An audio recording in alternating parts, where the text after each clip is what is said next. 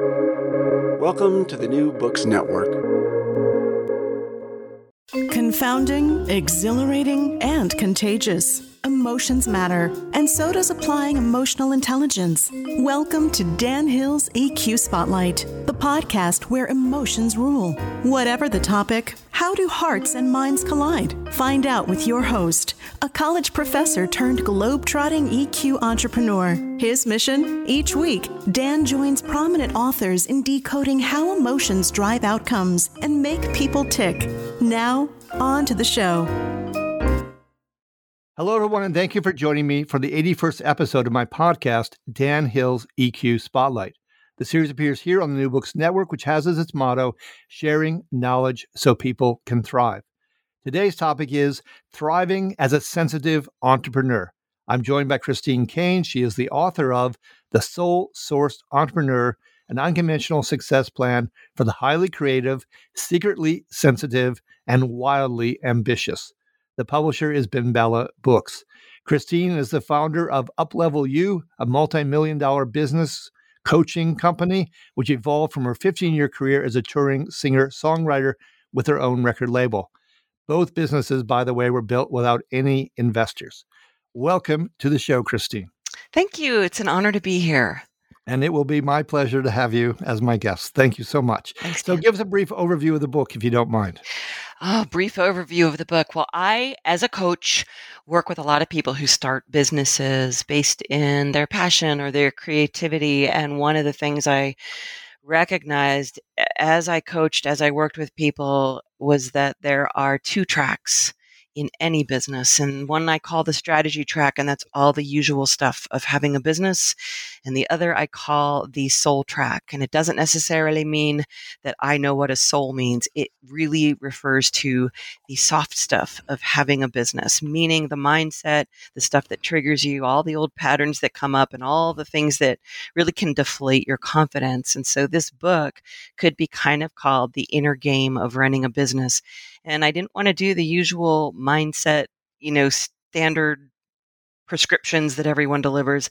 I wanted to really go into some of the deeper challenges that come up for people and when they can really face that and use that as the fodder for their business success i call it a soul sourced business because your business is always speaking to you and the business your business is the playground of your own expansion. And when you look at it that way it can create an entirely different outcome and higher levels of success than you ever dreamed of simply because you're framing it from a different perspective Okay, well, I, for one, must say I welcome this. Uh, as I confessed to you privately, there are way too many instances of what I would call kind of machismo entrepreneurship, uh, kind of akin to Rambo and uh, testosterone rock and roll music, for that matter. Mhm. I, I, for one, don't relate. Now, you've said that a lot of people have approached you really glad about the fact that you are taking the soul track and giving it a lot of priority.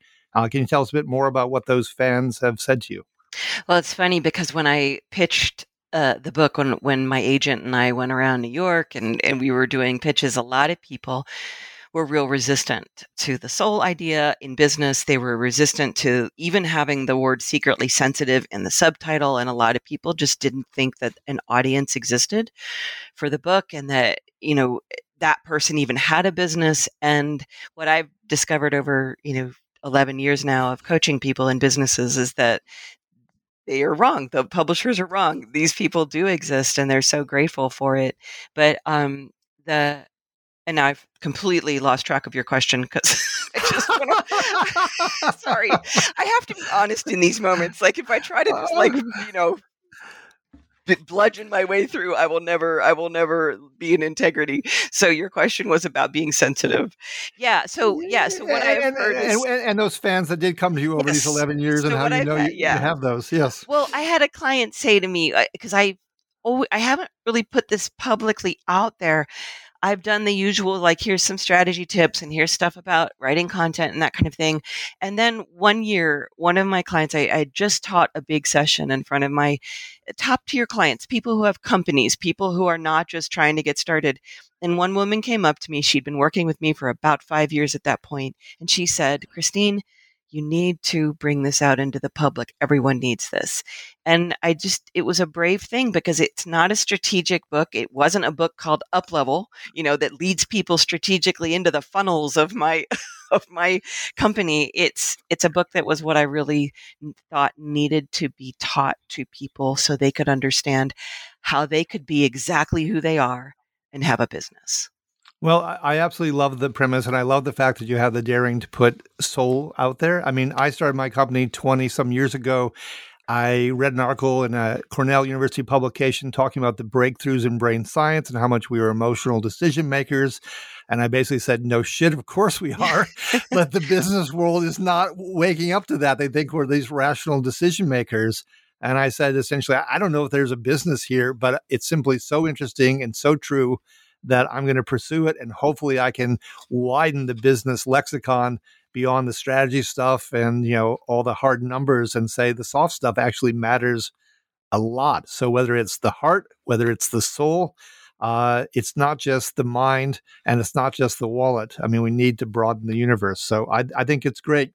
So speaking of soft being hard, because that's one of your rules actually uh, that you offer, and I know Tom Peters, and uh, I was delighted to see that he actually says that the other 95% of business is the human part.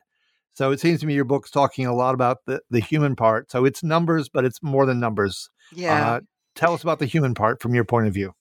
Okay, so Tom Peters, I I think I, I love that man, and I love that he he does exactly what I describe in the book. Um, there's a I call I say that every business has two tracks and one business one one track is the strategy track and the other track is the soul track and I don't claim to know what anyone means by soul. It's just what I call the soft stuff.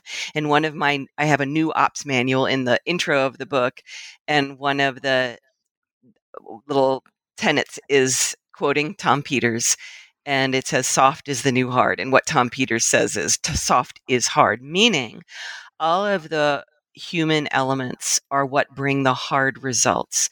And so what I've seen is that when we talk about strategy, everyone wants to focus business on strategy, strategy, strategy, and how to do a tactic and how to place a Facebook ad and how to write great copy. And that's fine. But running alongside it, where I've seen most people get in trouble in their business and where most people get stuck, is in this thing that I call the soul track. And Tom Peters says the same basic thing when he's dealing with companies. I'm dealing typically with entrepreneurs who run a company or run a solo business, and it's their mindset. It's their old patterns. It's their old little fixations. It's old little traumas and ways they run their business where they get in their own way. And when they can start seeing that very clearly, it's where the results start happening and we start seeing major increases. But it's not because they had the right tactic, it's because they saw themselves and they saw where they were getting in their own way and they were able to break through and stretch the limits. Well, I, I, think passion sells and conviction sells. And I, I, don't know how you can get to conviction without, in some ways, hopefully tying into uh, the soul track here. You, you have a comment in the book. There's several of them that I'm going to come to sooner or later, but one I'll, I'll start with here. Uh, you said, Friends want your safety more than your expansion. I'd be, I, am not disagreeing with you for a second. I, I, can probably add a couple stories there, but I wanted to give you a moment to uh, elucidate what you meant there. Well, the the I when I wrote that, what I talked about was um, I, I believe I was referring to how coaching and mentorship can really help you see past some of the old ways you've sort of settled and tolerated a lot sure. of things in your life. And so our, our models of friendship uh, are typically okay, do you hate the same people I hate? Do you get to, like, do I believe your sob story and you believe my sob story? Do I not celebrate, you know, like we don't want to get too big for our britches and so we kind of reach a settling point in our friendships and as entrepreneurs we we need people around us who really push us. They push us to celebrate things because a lot of us don't do enough of that. Or they hold the space for us to take a chance because our friends are like, yeah, I don't know if you should really do that. I don't know if you can be, you know, a coach or, uh, you know, have a business. I've never seen you do this before. And so what I'm saying is that a lot of times the translations of all the people around us are not really supporting our discomfort and they're not supporting our risk, which is a lot of what we have to do as entrepreneurs is we have to be able to step into uncertainty. We have to be able to stretch past the comfort zones. And so that's what that statement is all about.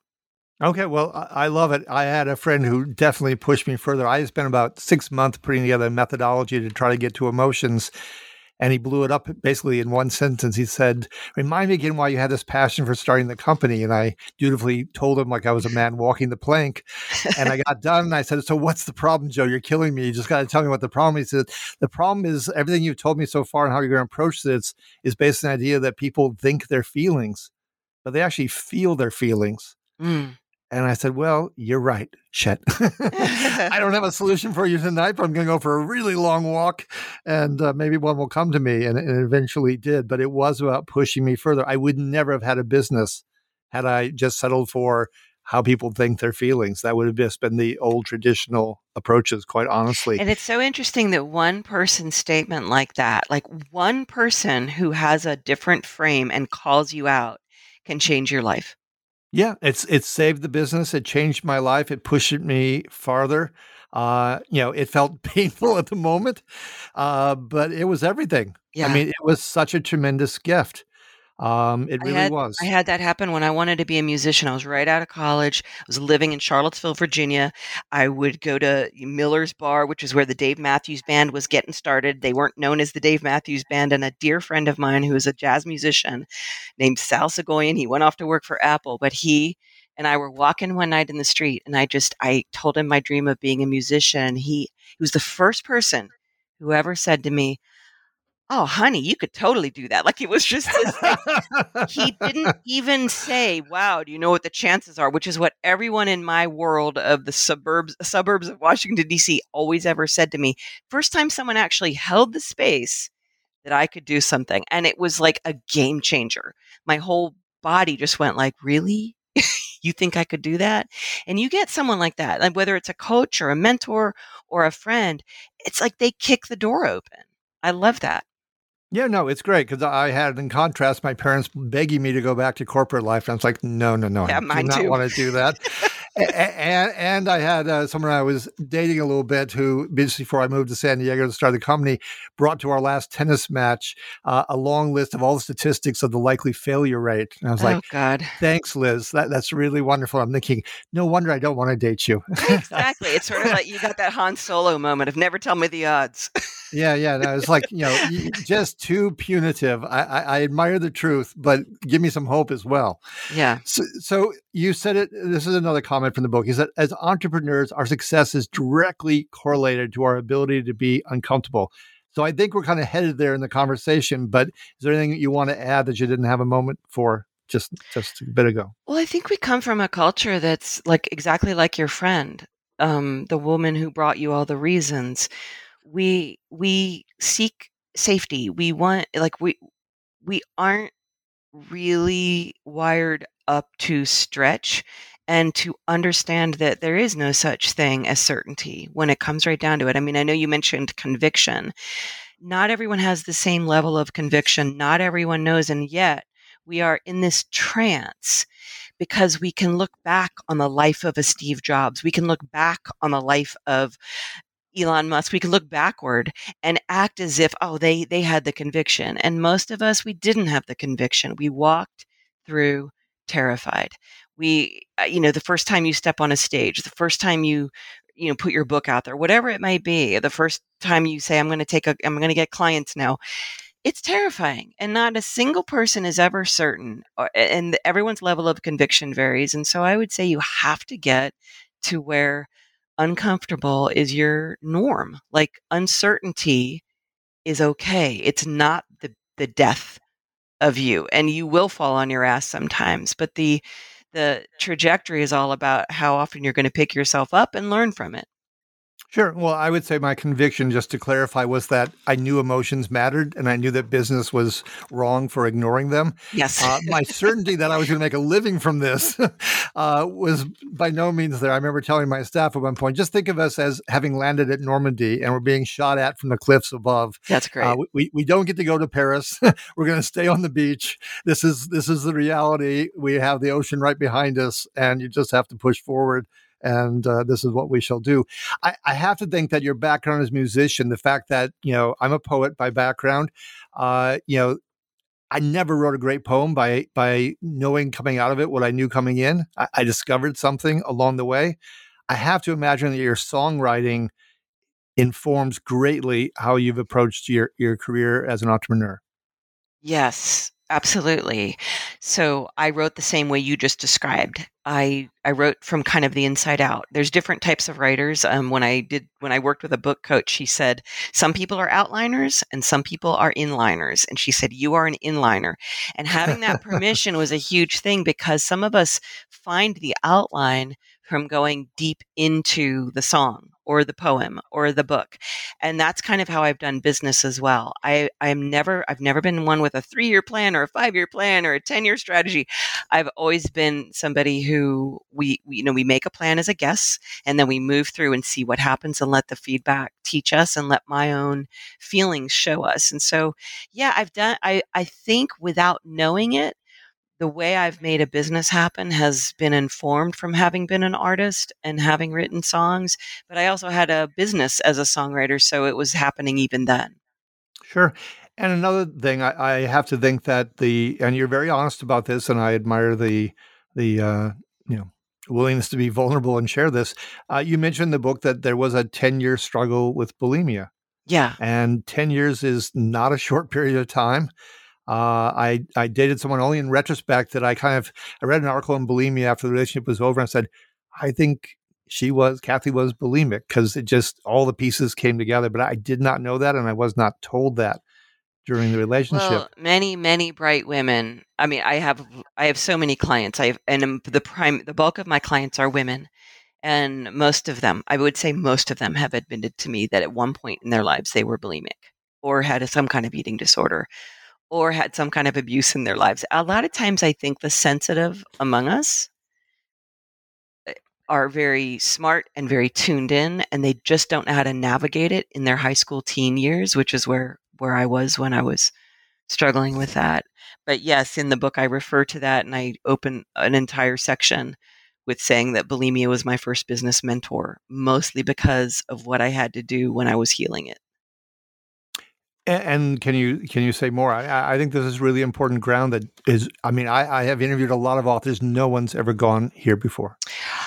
Well, one of the things that when you are like when you're, I, I've had a lot of people in my life who have had addictions, and when I was first healing bulimia, I moved to Asheville, North Carolina, where I still live now. And um, I had friends who were healing alcoholism and, and that sort of thing. And I used to have this thing where I would say, well, you're lucky because you can give up alcohol or you can give up. I had, I had a lot of musician friends, obviously. So there was drugs and, and that sort of thing. And, and I would envy them.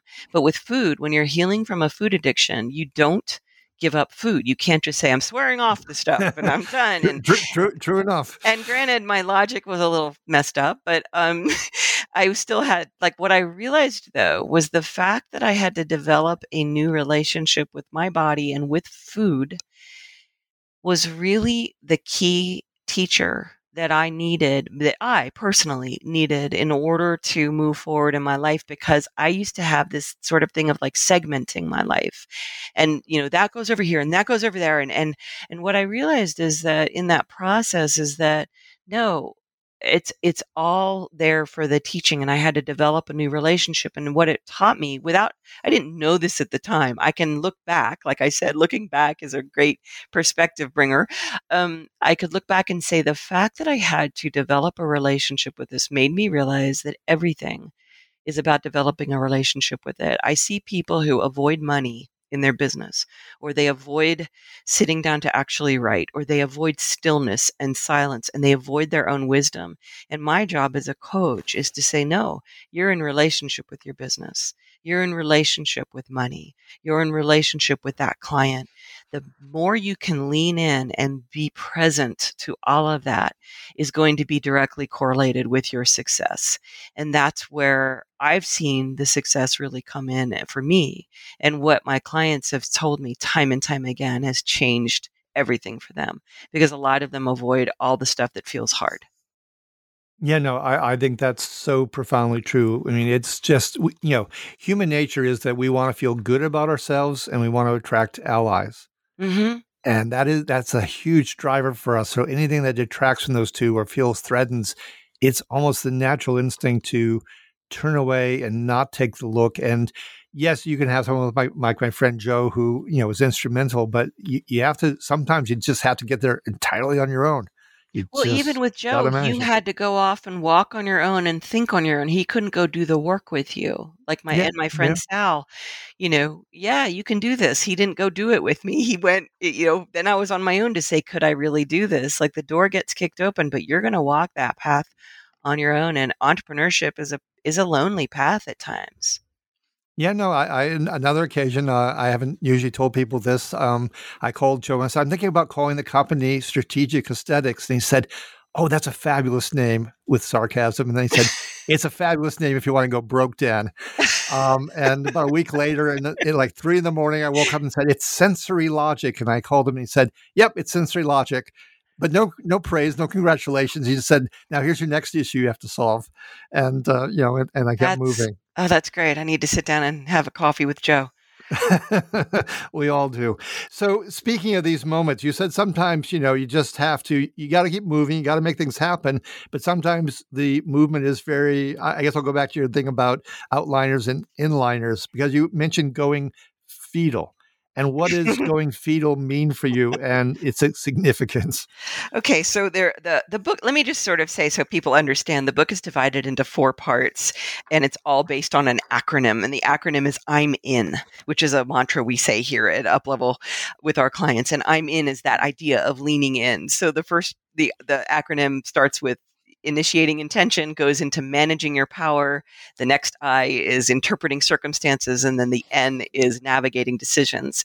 And so going fetal is part of a little bit of managing your power, meaning managing your power means what are you doing with yourself and your emotions and all the responses and reactions and triggers you deal with in a day. And in that machismo business model, in that data centered left brain business model, we're not given the chance to really experience some of the hard hits we take as entrepreneurs. And so ideally what i what i teach people in one of the sections of the book is that you always want to find your way to neutral, meaning having a neutral take in how you translate things and interpret things going on in your business. But when you can't do that and you're just trying to machismo your way, it doesn't work when you have an energy that is saying, I hurt, or this sucks, or I'm pissed, or whatever it might be. And so sure. going fetal, that's my way of putting you're down for the count. You give yourself the space to experience the energy, the emotion, whatever it is, and you consciously do it. I don't mean you like do like what Tony Schwartz calls the gray zone, where you kind of half ass it. You really give yourself the space to experience whatever is coursing through your body, the hurt because you a big you know proposal you put out there got rejected and someone else got it. Uh, whatever it might be, you give yourself that space. I don't care what kind of a hard ass you are. And the I talk about what it means to go fetal. I describe it in there. I don't think you need me to go into that, but that's really what it means. And it's my semi playful way of doing it because as a musician, I was 15 years as a musician, rejection was kind of a norm. And I had to get good at it. And my very first coach, who had been an actor in New York City, used to say to me, you know, you got to start loving this thing. You got to start loving rejection. And he's like, as, a, as, an actor, I had to love auditions. I had to love rejection. It had to be part of the game. And my way of dealing with it was as a super sensitive person, I gave myself, I would say 15 minutes in bed, in fetal, feel this. And that's what helped me get back up as opposed to, you know, grow a pair or what all the things that a lot of people say that's not going to serve somebody who, who has a little bit more sensitivity to them. So go fetal is my way of saying to my clients, give yourself the space. This hurt. You spent months on that proposal. Let yourself have that because otherwise you are going to walk around with scars that aren't going to help you be your most strategic, healthy self as an entrepreneur. Okay, fair enough. And I imagine this has some correlation to something else you mentioned that uh, people have to deal with, which you use the acronym of CRAP, and it's the cycle of reactivity and panic. So does going fetal come as a nice way out of that cycle, or is that kind of got its own, its own kind of That's trajectory? its own thing. That is something that is a symptom of a business owner who's not doing a lot of what I'm describing here. Okay, Crap, fair enough. The cycle of reactivity and panic is just where you have your, you know, your your feast or famine basically. It's like a ton of clients and i can do it all and i'm not going to hire anybody and then you don't market you don't market and then all of a sudden all the clients are gone and then you're like oh crap and then you end up taking a million other clients. So it's reactivity it's panic and i just gave it an acronym of the cycle of reactivity and panic where somebody really hasn't gotten strong with their marketing and their sequencing and how they manage their power Okay. So in all these people that you've, you know, you worked with as clients, can you give us maybe a few of the hurdles that you've seen or maybe a personal story that really stays with you where you got someone, you know, past where they had been? I, I think people would would enjoy hearing that. so are you in terms of the cycle of reactivity and panic or in just in oh, general Oh, in general, in Okay. general, it, it just maybe one one story from all your years that really stays with you that you'd like to share You know, I'm gonna I'm gonna pick here. one that popped right into my head because her first book is coming out in in a month. Um, her name is Sue Ludwig, and she is the president and founder of the National Association of Neonatal Therapists. She started with me. She was. I have a lot of clients who work with me for eight and nine and, and now ten and eleven years. And Sue started with me when she had the idea for her business, and she was a neonatal therapist working at a NICU in Cincinnati, Ohio and she came to me at one of my first retreats and she said I, I had this idea I, I think somebody should start an association for neonatal therapists and i just said what why not you? And and she went you know we we started she started she became my client and she was it was that whole idea of i need permission i need accreditation. I need something from the medical authorities on high and she had none of that. And it was all about this strategy track and soul track. She she worked on her marketing slowly. She built her list slowly. She had her first event like and now she is she is going to be a published author. She has sponsorships from major pharmaceutical companies from major uh, hospital companies and she has a thousands and thousands of members they have. They just had their 10th annual conference. Like she is just she's I, I think she's reached the point where she's more successful than me which is what my goal is with all of my clients. And um, the point being with something like that is getting over that part of you that says but i'm just i'm just a this. I'm just little old me. And it's not because she overcame it in one fell swoop. She overcame it by taking step by step by step and really recognizing that her marketing and her voice her message and her passion really truly trumped everything that that we think we need which is all the permission and all the rules and accreditations and all those sorts of things. She did it based on that alone. And her book is coming out. It's called tiny humans.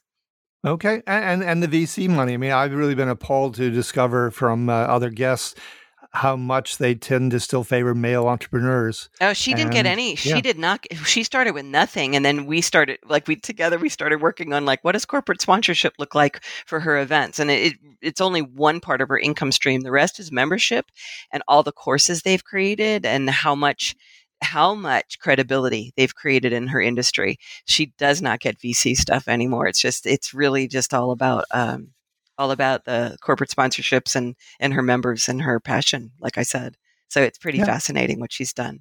No, no, that that's absolutely that's absolutely great. Yeah. So I want to thank you, Christine, so much for having been my guest. This is episode number eighty-one. Uh, Thriving as a sensitive entrepreneur. Uh, Christine Kane is the author of The Soul Sourced Entrepreneur, an unconventional success plan for the highly creative, secretly sensitive, and wildly ambitious. If you enjoyed today's show, please give it a rating or review on iTunes.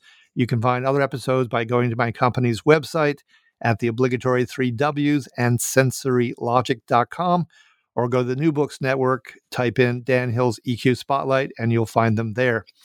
Finally, I like to conclude every episode with an epigram. In this case, of all people, I took one from the Israeli general and leader Moshe Dayan because he said, Freedom is the oxygen of the soul. Until next time, be kind and stay safe.